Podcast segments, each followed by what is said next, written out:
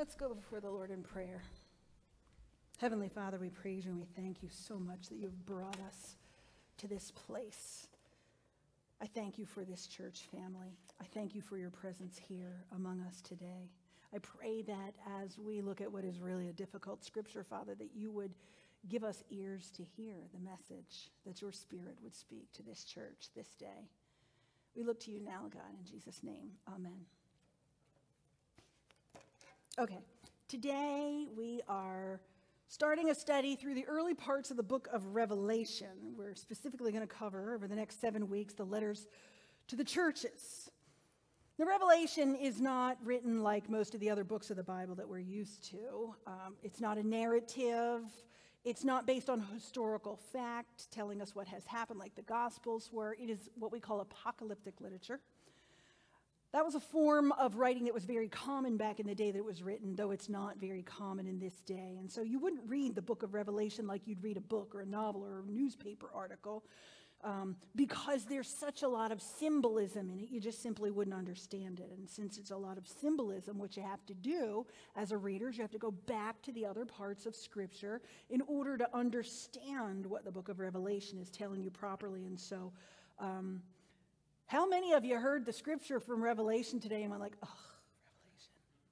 Because when I was told that we were going to start studying in Revelation, I said, oh, Revelation. Oh my goodness, it's hard to preach on. Um, I was mentioning to a friend of mine that we were going to cover this scripture, uh, and she said, oh, that book's scary like Revelation is scary. I don't want to study that. And um, to which I say, it, it's different. It's different than what we're used to, but it's not meant to be scary because if you are a follower of Jesus Christ, then Revelation should not be scary, but it should bring you comfort and it should bring you hope. And so my goal today is to help us understand this little piece of the book of Revelation, which is the letter to the church at Ephesus. I want us to understand what it, what, what it meant for them. But I also want us to look at what it means for you and me and I want us to see where in it we can find comfort and inspiration and direction. So, um, so I'm praying that I'll be able to accomplish that today. But before I get to Revelation 2, um, I need to re- read you Revelation 1. I need to read a little piece of that because we're going to go over this the next seven weeks we're going to do the letters to the seven churches. And every single one of the letters refers back to this piece of scripture that i'm going to read you this initial vision that john had of jesus in revelation 1 so listen closely now and then as we move forward over the next seven weeks it's all going to be pretty familiar to you okay? And so here's what we read in revelation 1 this thing is tickling me uh, starting at verse 12. These are, this is John speaking, okay? John says, I turned around to see the voice that was speaking to me. And when I turned, I saw seven golden lampstands. And among the lampstands was someone like a son of man. He was dressed in a robe reaching down to his feet with a golden sash across his chest. The hair on his head was white like wool, as white as snow, and his eyes were blazing like fire. His feet were like bronze glowing in a furnace, and his voice was like the sound of rushing waters. In his right hand he held seven stars, and coming out of his mouth a sharp double edged sword. His face was like the sun, shining in all its brilliance. And when I saw him, I fell at his feet as though dead. Then he placed his hand on me and he said, Do not be afraid. I am the first and the last.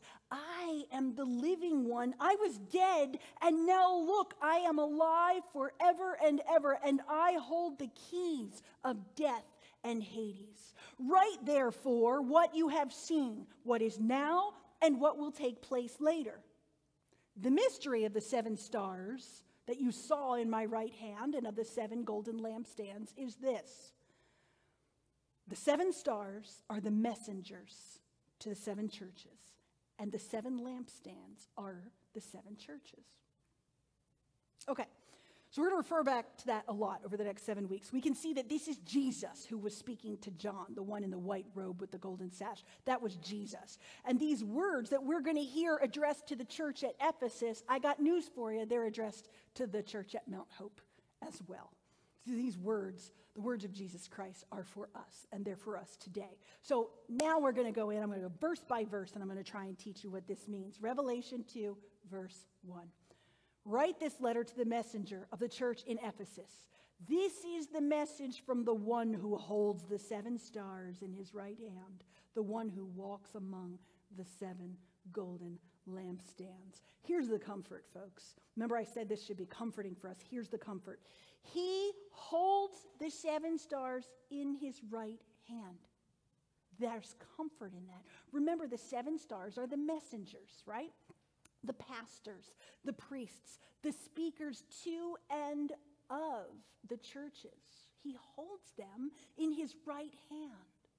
Now, his right hand is a symbol of strength and protection. Remember, I said we're going to go back in Scripture. If we went back to Isaiah, we would hear God tell Israel what? I will strengthen you and help you. I will uphold you in what?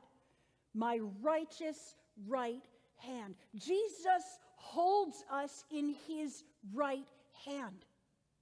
Your pastors, your leaders, your Sunday school teachers, your youth workers, parents and grandparents who are speaking to your children and your grandchildren on behalf of Jesus.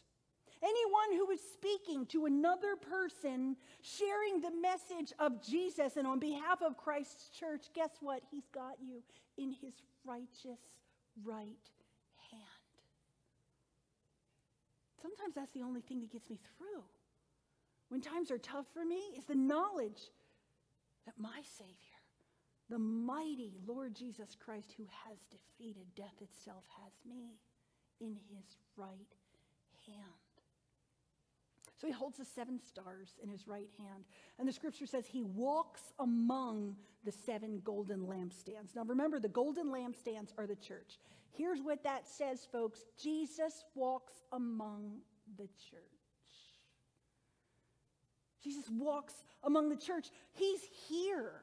He's with us right at this moment. And how do I know that?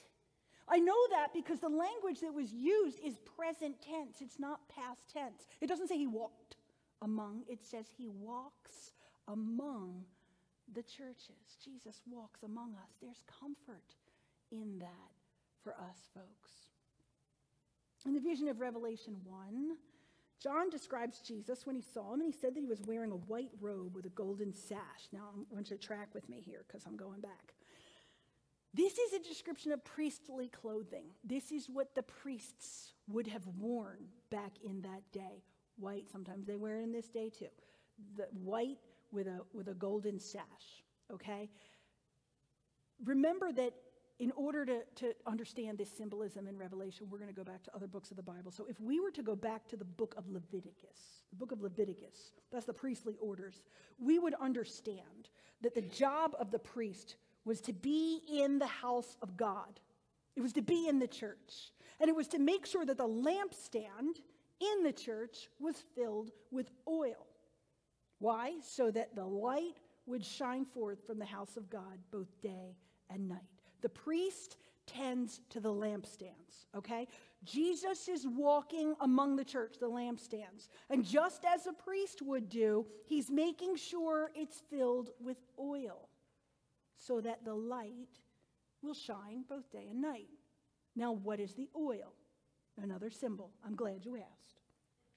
When we go back to the scriptures, we will see that oil is representative of the Holy Spirit of God. So, if a king or if a priest was anointed with oil, that was symbolic that the Holy Spirit had set apart this person to do the, the good work. So, the lampstand is the church, and the thing that makes the lampstand work the way it should is the oil, which is the Holy Spirit. Okay, so, so that's the interpretation. Here's my observation, okay, which I think would be a good application for us. Always we want to learn what the scripture means and then how do we apply it to our lives. So here it comes. I believe, just based on what I know about our Lord Jesus Christ, I believe that one of the greatest longings of Jesus is that he would walk among us here at Mount Hope and see that we are filled with the Holy Spirit. That this lampstand is full of the oil of the Holy Spirit. Why?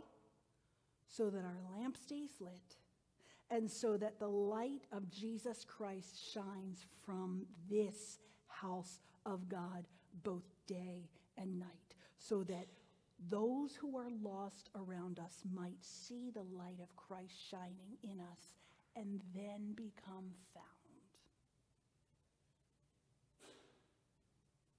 Lord God, I pray that you would grant us a fresh and overflowing filling of the Holy Spirit so that Mount Hope United Methodist Church would indeed bear that light to the world as Christ has called us to do. Amen. Amen. Okay, verse 2. Jesus says, I know all the things that you do. I'm going to stop right there. When my friend tells me that she thinks the book of Revelation is scary, it shouldn't be scary for her. I know her. She knows the Lord. But uh, I can see that this might be one of those statements that would be a little intimidating, a little scary. I know all the things that you do. Now, if you're not a follower of Christ, like if you are walking in the dark, okay, if you are. Um, if you are uh, trying to hide a whole bunch of sin, if you're not walking in the way that the Lord calls you to walk, I could understand that I know all the things that you do might be intimidating, might be a little scary, right? But conversely, think about it this way if you know the Lord Jesus, if you are serving him, he knows. He knows all the things that you do. You know, there are so many people who volunteer in so many ways in our church and in our church community, and they aren't always seen by the crowd. And they aren't always recognized by the pastors and the church leadership. But let me tell you something Jesus says, I know all the things that you do. I know all the things that you do. I know that you fed that hungry person last week. I know that you reached out to that hurting child. I know that you prayed so earnestly for the one who was sick. I know you sent that meal. I know you gave up your Sunday nights to love on and pour into those young people. I know all the things that you do, says the Lord Jesus. And I love you. There's comfort in that. Even when others don't know, they don't need to know. Jesus knows exactly what you have done, and he loves you. Verse 2 says, I know all the things you do. I have seen your hard work. The Greek word there is energomai. We get our word energy from that. I've seen your energy. And I've seen your patient endurance. Hupomone is the Greek word, and that means perseverance, steadfast. So I've seen your energy and I've seen your perseverance. And I know that you don't tolerate sin.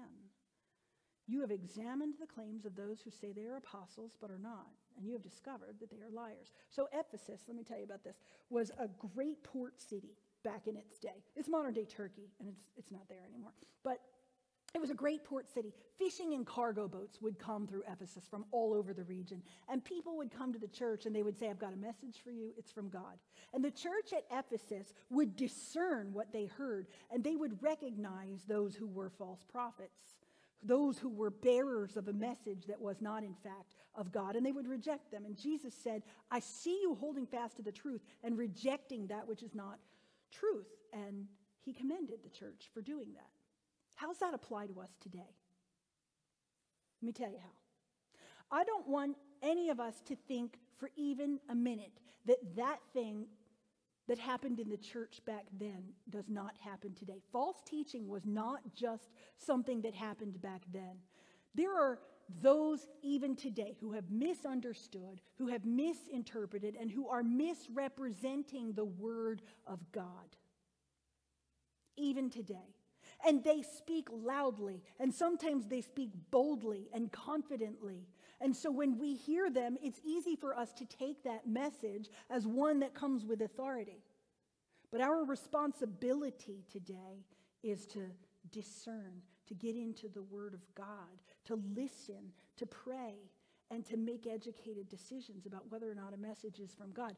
Those Messages will be coming from all angles, I promise you. You're going to hear them at work, you're going to hear them at school, you're going to hear them on the news, you're going to hear them in the pulpits. You got to be vigilant. Vigilant. You got to be vigilant and studious. And we got to reject what we determine to be not in keeping with the word of God. That's our job as the church, and Christ will commend you for it. Verse 3 You have patiently suffered for me without quitting. All right. Even though they were faced with what was at times unimaginable hardship and opposition, the church at Ephesus did not give up, and Jesus commended them for that. Now, I wonder if you have ever met a person in your life who just has not given up, who has just not given up. I really like the Christian singer TobyMac. Anybody in here hear TobyMac? First service didn't really know. They had blank stares on their faces, and I thought, I just need to play you some TobyMac. But anyway, TobyMac, um, he uh, lost his 21 year old son just about two years ago to a drug overdose. All right? He had raised that son in the church, and he had ministered to him, and he had spoke and sang the name of Jesus to that boy every day of his life. And yet, when Toby's prayers about his son's addiction were seemingly unanswered and he lost his boy to that disease, Toby did not give up. He did not stop praising the God that he was called to serve. He did not turn his back on his God, but he persevered. Jesus commends that, folks, and I'm inspired by it. There are going to be times in our lives I guarantee you, when circumstances might just be so far from what you think they should be, that it's tempting to just throw in the towel. It's tempting to turn away from God. It's tempting to turn away from the church. Why do I bother worshiping a God who isn't even getting me out of this situation? It's so easy to say that. And yet, even in those most difficult times, Jesus walks among us, does he not? He walks among the church and he loves you and he will carry you through and hold you in his righteous right hand and he will commend you as well for your perseverance through difficult times. And I would beg to, to I, would, I would venture to say that when you and I are in the midst of hardship and we continue to persevere and we continue to shine our light before men, that is the brightest light that you will ever be able to shine. Light shining for God in the midst of difficult circumstances is an attention getter, and it will not go unrecognized by those who need to see your God. Verse 4 Jesus said, But this complaint I have against you, you don't love me and each other as you did at first. I don't ever want to hear Jesus say that I don't love him because it hurts. It hurts to hear. But here's what Jesus is saying He's saying on the outside, church at Ephesus, you look great. Okay? You do good works and you persevere and you don't tolerate sin and you recognize false teachers. You endure hardships and you don't quit. That's all good. It's all good, right? Sounds good. But it doesn't mean anything, Jesus says, because you don't love me like you used to. Jesus said, Look how far you've fallen. Turn back to me and do the things you did at first. Jesus is saying, Listen, John, tell this church, tell this church to look back and see how they used to be, and tell them to look at how they are now. They're not the same. Because I long for them to turn back and to fall in love with me all over again. Jesus is saying this church is doing all the right things, they're just not doing it for all the right reasons. And so let me ask you this. Let's move it forward to today. Why do you do what you do? For those of you who are serving in the church, why do you do the things you do? Why do you serve? Do you remember how, when you first came to Jesus, you were so enthralled with what he had done to bring you salvation? You were so grateful and so in love and so excited to do whatever you could do to be his hands and feet just out of pure love and gratitude. Do you remember that? Man, when I first came to Jesus, I couldn't wait to serve him. I was just so in love and I wanted to bless him. But here's what happens. See if this sounds familiar. After a while, you know, we're committed. I signed up to do this, so I'm committed to do it. I gave my word to help at the church, so I'm going to help at the church. I don't go back on my word. Suddenly, my reason for doing the good works, even though they're in the church, isn't out of love for Jesus. It's out of duty or obligation. I want to be known as reliable. So now I'm not acting in the church out of my first love. I've lost my first love. I had a person serving at Ridley who was a mighty servant. And at first he started to serve because he was so moved by his love for Jesus. But after a while, guess what? He started liking to be in charge of ministries. He liked a little too much. And he felt good when he was important. Like he liked to run the show. It felt good. And suddenly he was doing the good thing, but he was doing it for the wrong reasons. His love for being a big shot overshadowed his love for Jesus. He lost his first love. so the church at Ephesus was doing all the right stuff, but Jesus knew their heart. And he says, You're not loving me and each other like you used to. You've lost your first love. And I would never want Jesus to say that about us or about our church. I would never want him to say that. I wonder how many of you have ever fallen in love. Anybody here ever fall in love with God or Jesus or even another human being? I so much have fallen in love. I have. Think back to what was it like? What was it like when you first fell in love? You would go out of your way to do the little nice things. Men, let me ask you this. How many of you used to send your girl flowers at the beginning of your relationship just because you knew it would make her smile and it would bless her and you loved her and you loved that smile and you wanted to see it? How many of you did it? Mm-hmm. And then when you move forward, here's what happens. We send our, our wife flowers because next Tuesday is her birthday and I don't want to hear her yell and complain at me all week if I forgot her birthday, so I'm sending the flowers. Now, let me ask you this Did the flowers you sent because you didn't want to hear her complain hold the same meaning as the flowers you sent because you love her and wanted to bless her and see her smile? No, they don't. It works both ways, girls. How many of us in the beginning of our love relationships would cook our husband's favorite meal, put it on display on the table, little candle, a glass of wine, and lights down, limp, just so that he was blessed and he knew, I love you and I'm going to show you by making this meal, right? How many of us did that? I did it. Let me tell you what I did last night. I threw like franks and beans on the table because it was cheaper than takeout, okay? Now, let me ask you this Do you think my franks and beans held nearly as much meaning for my husband as when I went to, to the effort of making from scratch pierogies? By his mother's recipe. Like, it didn't. It just didn't. So I did the right thing. I put food on the table, but I did it for the wrong reason and with the wrong intention.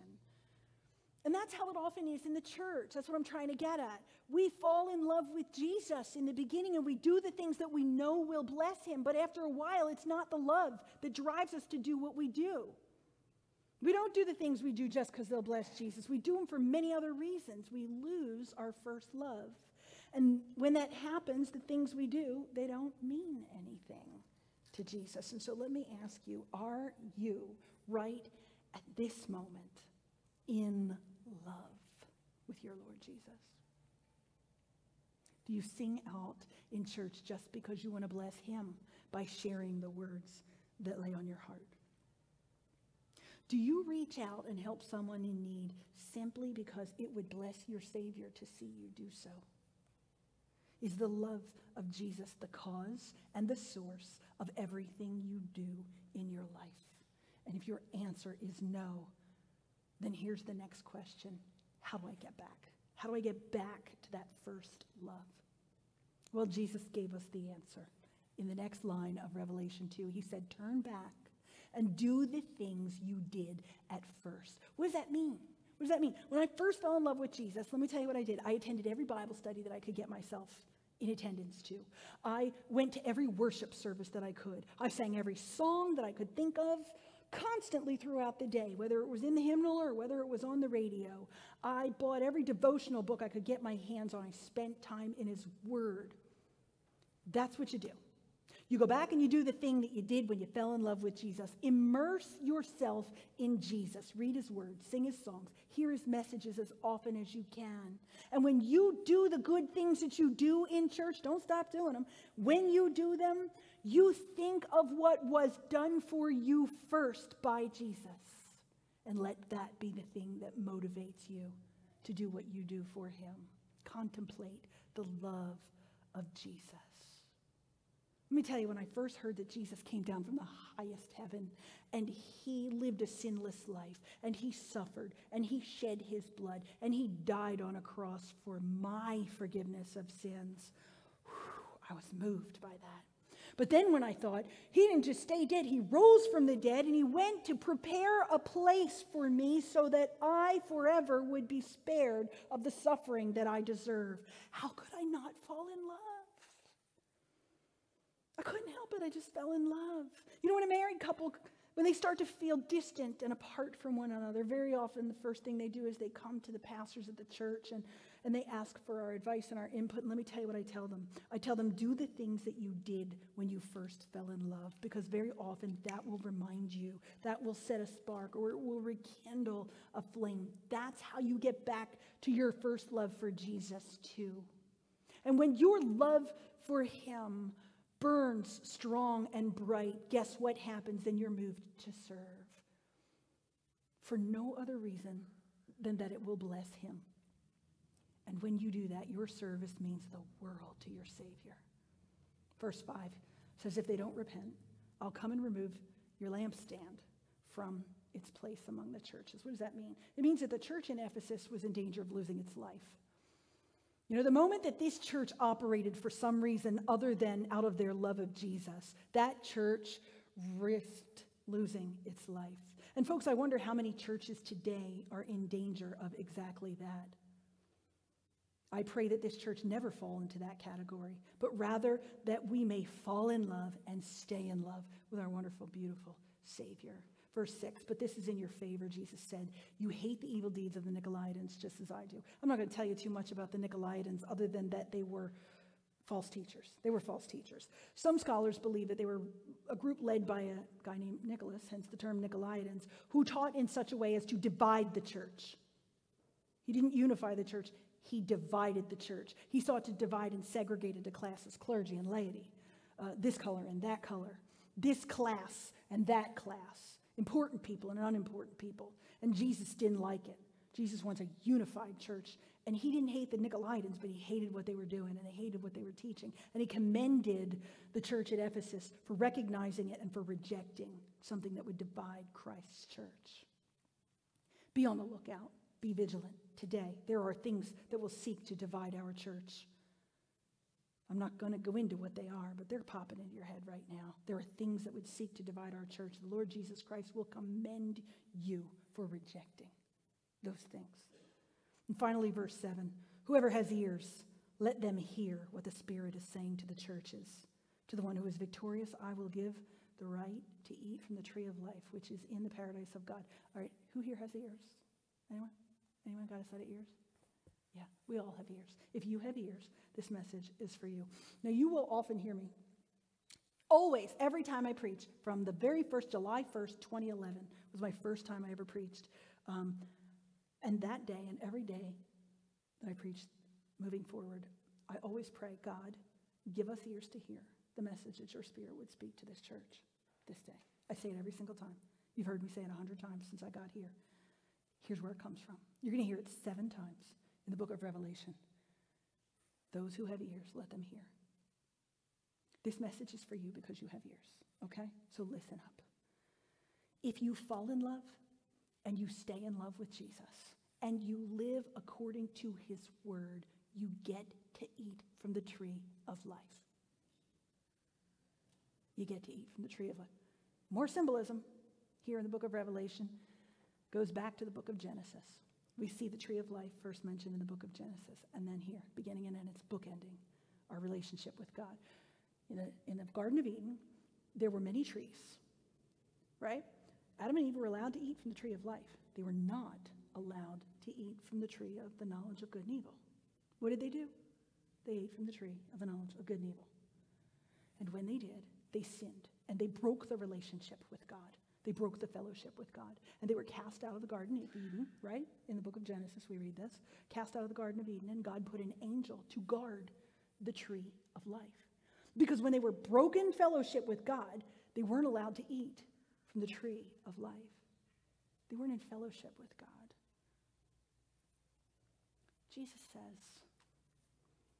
if you live this way, if you love me, if you serve me out of love, if you stay in love with me, you're going to get to eat from the tree of life.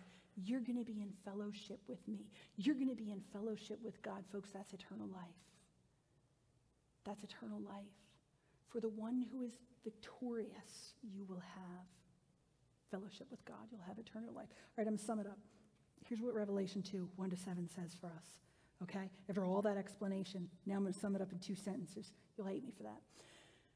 Jesus is in the midst of this church, and he longs for us to be overflowing with the Holy Spirit so that our lights will shine. He longs for us to love him and to love one another with all that we are, with all that we have. And he longs that that very love would drive everything we say and do. And when that is the case, then we have true fellowship with Christ. May we always, Mount Hope United Methodist Church, may we always cling to our first love. Amen. We're going to sing. Aren't we? Are we doing Spirit of the Living God? No. Yeah, Spirit of the Living God.